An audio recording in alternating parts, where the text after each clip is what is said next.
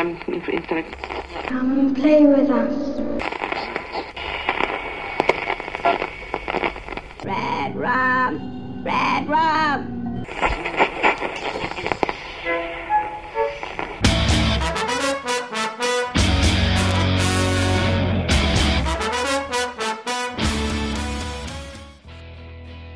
W dzisiejszym odcinku pozwolę sobie znów odejść nieco od tematu Kinga i pogadać o innym pisarzu. Tym razem jednak nie będę robił dokładnego przeglądu przez całą twórczość. Biorąc pod uwagę, że Joe Hill jest synem Kinga i wałkuje temat Hilla przy każdym odcinku z Martwej Strefy, nie odbiegnę znacząco od głównej tematyki podcastu, jeśli raz na jakiś czas cały odcinek będzie mu poświęcony. Witam zatem w pierwszym i mam nadzieję jednym z wielu odcinków poświęconych twórczości Joe Hilla. Dzisiejszą audycję potraktujemy jako wstęp, w którym nie będę się zagłębiał w poszczególne utwory jego autorstwa, a jedynie wprowadzę was w jego pisarstwo i nakreślę bardzo ogólnie historię tego człowieka, co moim zdaniem samo w sobie stanowi bardzo ciekawą opowieść. W naszym kraju wydano już próbki wszystkich piszących Kingów. Przypominam, że w zasadzie cała rodzina składa się z pisarzy. Chyba tylko najstarsza córka Stevena, Naomi, nie jest pisarką. A przynajmniej jeszcze nic na ten temat nie wiadomo. Jest natomiast pastorką jakiegoś swojego kościoła, a prywatnie praktykuje odmienną orientację seksualną, ale to tak na marginesie. Pozostałe dzieci są pisarzami, podobnie jak żona Kinga. Zresztą chyba nawet dziewczyna, czy też żona najmłodszego syna Owena też pisze, ale tu nie jestem na bieżąco. Czy małżonka Hilla pisze, tego nie wiem. Wszystkich Kingów wydano już w Polsce. I, I nie okłamujmy się. Zrobiono to tylko dlatego, by spróbować wyciągnąć coś więcej z tego nazwiska. Zresztą sam fakt, że to my jako serwis StephenKing.pl mocno naciskaliśmy na wydawcę, a potem promowaliśmy te książki, o czym świadczy. Owen King zresztą nie miał absolutnie żadnych zastrzeżeń do takiej formy promocji, co wiele mówi. Z każdego banera reklamującego jego zbiór krzyczała informacja o synu Stephena Kinga. Zresztą jego książka miała dość sporą kampanię reklamową i każdy plakat czy billboard zawierał tę najważniejszą w tym przypadku informację. My byliśmy w kontakcie z Owenem, zrobiliśmy mu polską stronkę promocyjną, na którą napisał nam kilka słów do polskich czytelników i Owen był od początku do końca świadomy, kim jesteśmy i dlaczego to robimy. Taką drogę kariery sobie obrał i najwyraźniej mu to nie przeszkadzało.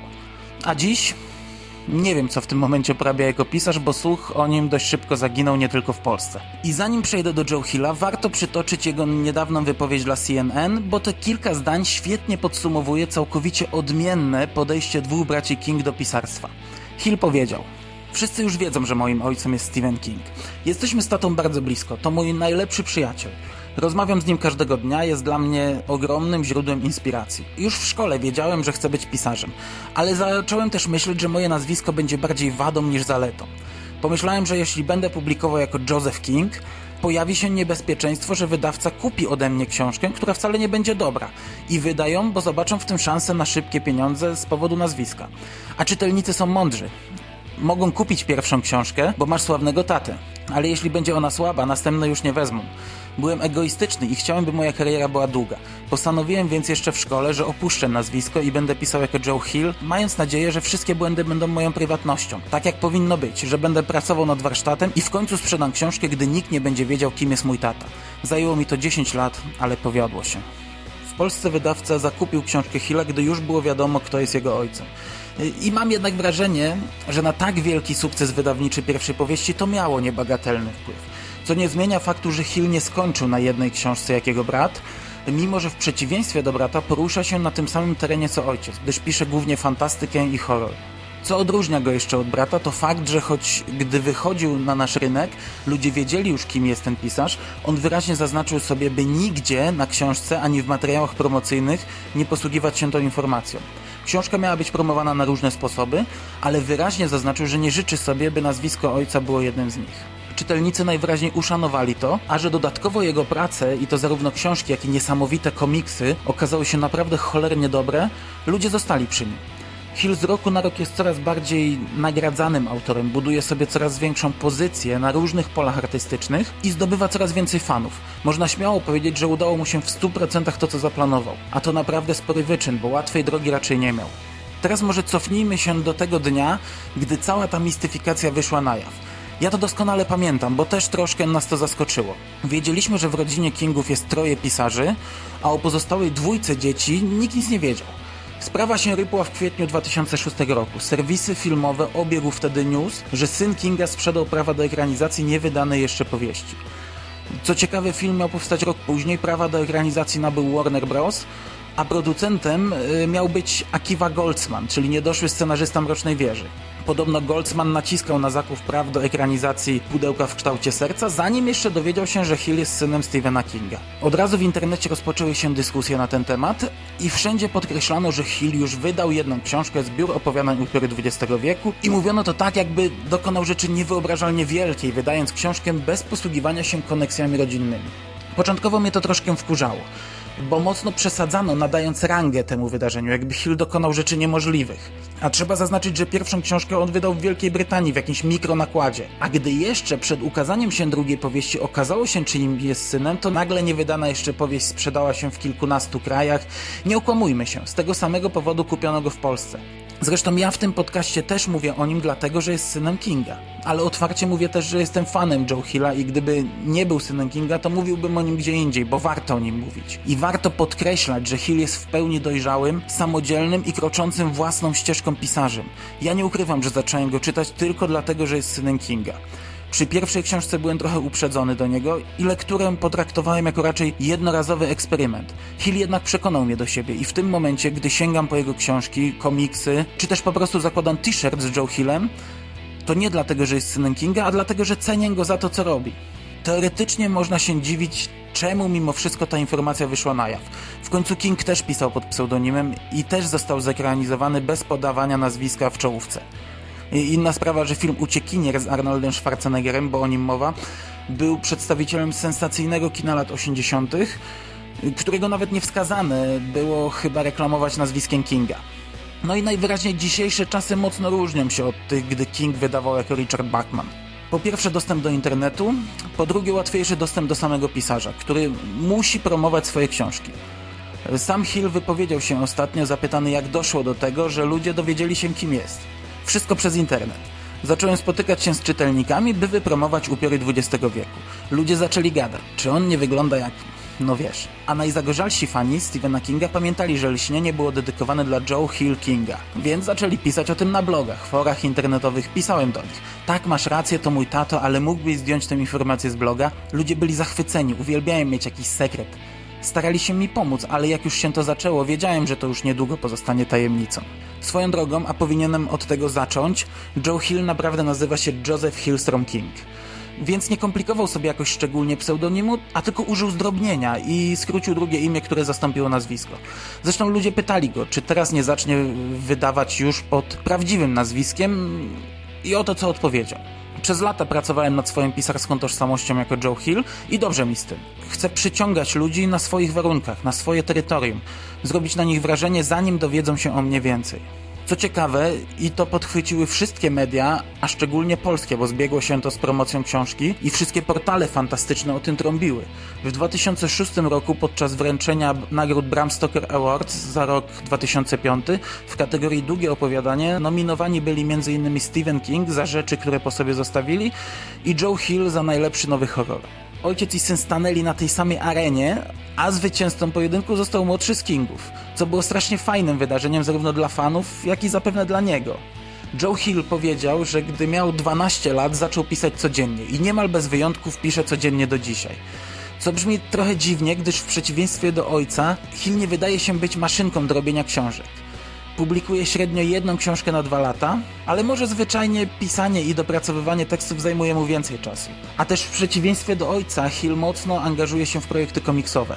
Jak dotąd spod jego pióra wyszły trzy książki, zbiór opowiadań Upiory XX wieku oraz dwie powieści, Pudełko w kształcie serca i Rogi. Mówiąc w ogromnym skrócie, jest to bardzo dobry zbiór opowiadań, jedna dobra i jedna genialna powieść. O każdej z tych książek w przyszłości chciałbym powiedzieć nieco więcej, więc teraz ograniczę się tylko do krótkiej wzmianki. Jego kolejna powieść będzie nosić tytuł Nosferatu. Obecnie jest ona w drugiej fazie poprawek i pojawi się w sprzedaży w przyszłym roku. Ponadto pisarz ma już 200 stron kolejnej książki, której premiery można spodziewać się na przełomie 2012-2013 roku. Za około 3 lata planuje też wydać zbiór opowiadań. W chwili obecnej ma 5 krótkich tekstów, a chciałby ich mieć 15. Jesienią na naszym rynku ukaże się też książka Jest legendą, w której znajdzie się jedyne jak do tej pory wspólne opowiadanie Kinga i Hilla. Niebawem mam nadzieję zrecenzować ten zbiór, a przynajmniej opowiadanie Kingów. Hill ma na swoim koncie kilka komiksów, ale jego pozycja na tym polu staje się coraz mocniejsza. Na chwilę obecną jest on autorem niesamowicie dobrej serii komiksowej Lock and Key. I tu z pełną świadomością mówię, że jest to jeden z najlepszych komiksów, jakie czytałem. E, myślę, że gdy historia zostanie zakończona, to poświęcę temu tytułowi cały osobny odcinek, gdyż zwyczajnie jest o czym mówić i do czego namawiać. Oprócz tego Hill napisał dwa one-shoty. Pierwszy Kodiak, w moim odczuciu bez szału, drugi oparty na świetnym opowiadaniu The Cape. I to już prawdziwy majstersztyk. Zarówno w warstwie scenariuszowej, jak i graficznej. Rysownik znany jest choćby polskiemu czytelnikowi z komiksu o obcych, wydanego u nas w styczniu w Egmontowej serii komiksowe Hity. Jest to raczej cięższa historia takiego nieszablonowego superbohatera, o której dość trudno powiedzieć coś więcej bez spoilerów, bo tak naprawdę to końcówka historii jest tutaj najistotniejsza. Co ciekawe, choć komiks jest oparty na zamkniętym opowiadaniu, to w formie obrazkowej doczekaliśmy się kontynuacji w postaci póki co czterozeszytowej serii. Znaczy na razie wyszedł jeden zeszyt, ale docelowo będą cztery. Nie wiem, czy na tym się zakończy. Ja jak dotąd jestem zadowolony zarówno z one-shota, jak i z otwarcia serii. Na przełomie 2012 i 2013 roku pojawi się pięciozeszytowy komiks o superbohaterze, jaki Joe Hill zrobi razem z Gabrielem Rodriguezem. Jest to niesamowity rysownik odpowiedzialny właśnie m.in. za Lock and Key. Kilka miesięcy później premierę będzie miał sześciozeszytowy horror, również tworzony z Rodriguezem. Poza tym są jeszcze dostępne krótsze historyjki, jak Słaby Spider-Man oparty na jego scenariuszu, e, krótka historia wydana przez Cemetery Dance oraz cała masa różnych okolicznościowych czy limitowanych wydań. W ogóle aktualnie komiksy Hilla są wypuszczane w ogromnej liczbie wariantów okładkowych, a także trafiają się specjalne rozbudowane edycje. Na szczęście w tym przypadku ja nie mam póki co takiego kuku, by zbierać te wszystkie wydania. Przy komiksach kilka razy zgapiłem się i przykładowo One Shota The Cape, którego pierwsze wydanie rozeszło się od ręki, musiałem kupić w wersji Legacy Edition, e, rozbudowanej o opowiadanie z poprawkami Hilla, ale jestem zadowolony z tej wersji i jedno wydanie mi w tym przypadku wystarczy. Choć nie da się ukryć, że ten, kto teraz zaczyna budowanie Hillowej kolekcji, za 20-30 lat będzie Bogiem. Wystarczy spojrzeć, jak to wygląda na przykładzie Kinga. Ja mam ogromną kolekcję, którą liczę nie na sztuki, nie na półki, a na regały. Y, nie jest to największa polska kolekcja, gdyż największą posiada zdecydowanie Burial. Przy okazji zapraszam na jego bloga martwastrefa.blogspot.com ale moja też jest ogromna i mam kilka rzeczy, których nie da się nigdzie zdobyć. Przy zagranicznych geekach jestem jednak takim malutkim pionkiem. Wystarczy wejść na stronę thedarktower.org i dokopać się do galerii. Strona jest bardzo nieprzyjazna w nawigacji. Tam zbierają się kolekcjonerzy z najwyższej ligi. To zupełnie inna skala. Ci ludzie nie liczą już na regały, a na pomieszczenia, metry kwadratowe, ary. Wracając do Hila jednak, teraz jest ten czas, by przyszli bogowie kolekcjonerstwa mogli skompletować naprawdę mocną podkładkę do przyszłej kolekcji. Pierwsze wydania komiksów już w zasadzie osiągają spore sumy na eBayu, masa wariantów okładkowych, a do tego e, spotkania autorskie to zupełnie co innego niż te, w których uczestniczy King. Byłem na obu, więc mam porównanie. U Kinga to są tysiące ludzi. Kolejka ustawia się pod księgarnią jakieś 20 godzin wcześniej podpisywanie książek taśmowe. Każdy po jednym egzemplarzu. Obok Kinga stoją ludzie, otwierają książkę, podsuwają autorowi. Ten jak maszyna składa podpis. Obsługa zabiera książkę i oddaje właścicielowi. A produkcja taśmowa idzie dalej. To działa jak maszyna. Spotkanie z Hillem to natomiast kapitalna, kameralna imprezka. Póki co to całkowite przeciwieństwo. My byliśmy przed rokiem w Berlinie i spotkanie odbyło się w klimatycznej małej księgarni, a uczestniczyło w nim maksymalnie 40 osób, z czego 10 od nas. Hill podpisywał wszystko, co mieliśmy, a mieliśmy tego sporo. Każdy z nas stał z pokaźnym stosikiem książek i komiksów na rękach. Hill obsłużył pozostałych i potem zajął się nami. Bez żadnych problemów podpisał wszystko, dając specjalne dedykacje na życzenie, pogadał z nami, zrobił sobie sesję zdjęciową i okazał się naprawdę cholernie sympatycznym człowiekiem. Ja wróżę mu w przyszłości ogromną karierę i niestety takie spotkania autorskie, jakie są teraz, za kilka lat będą należeć do przeszłości.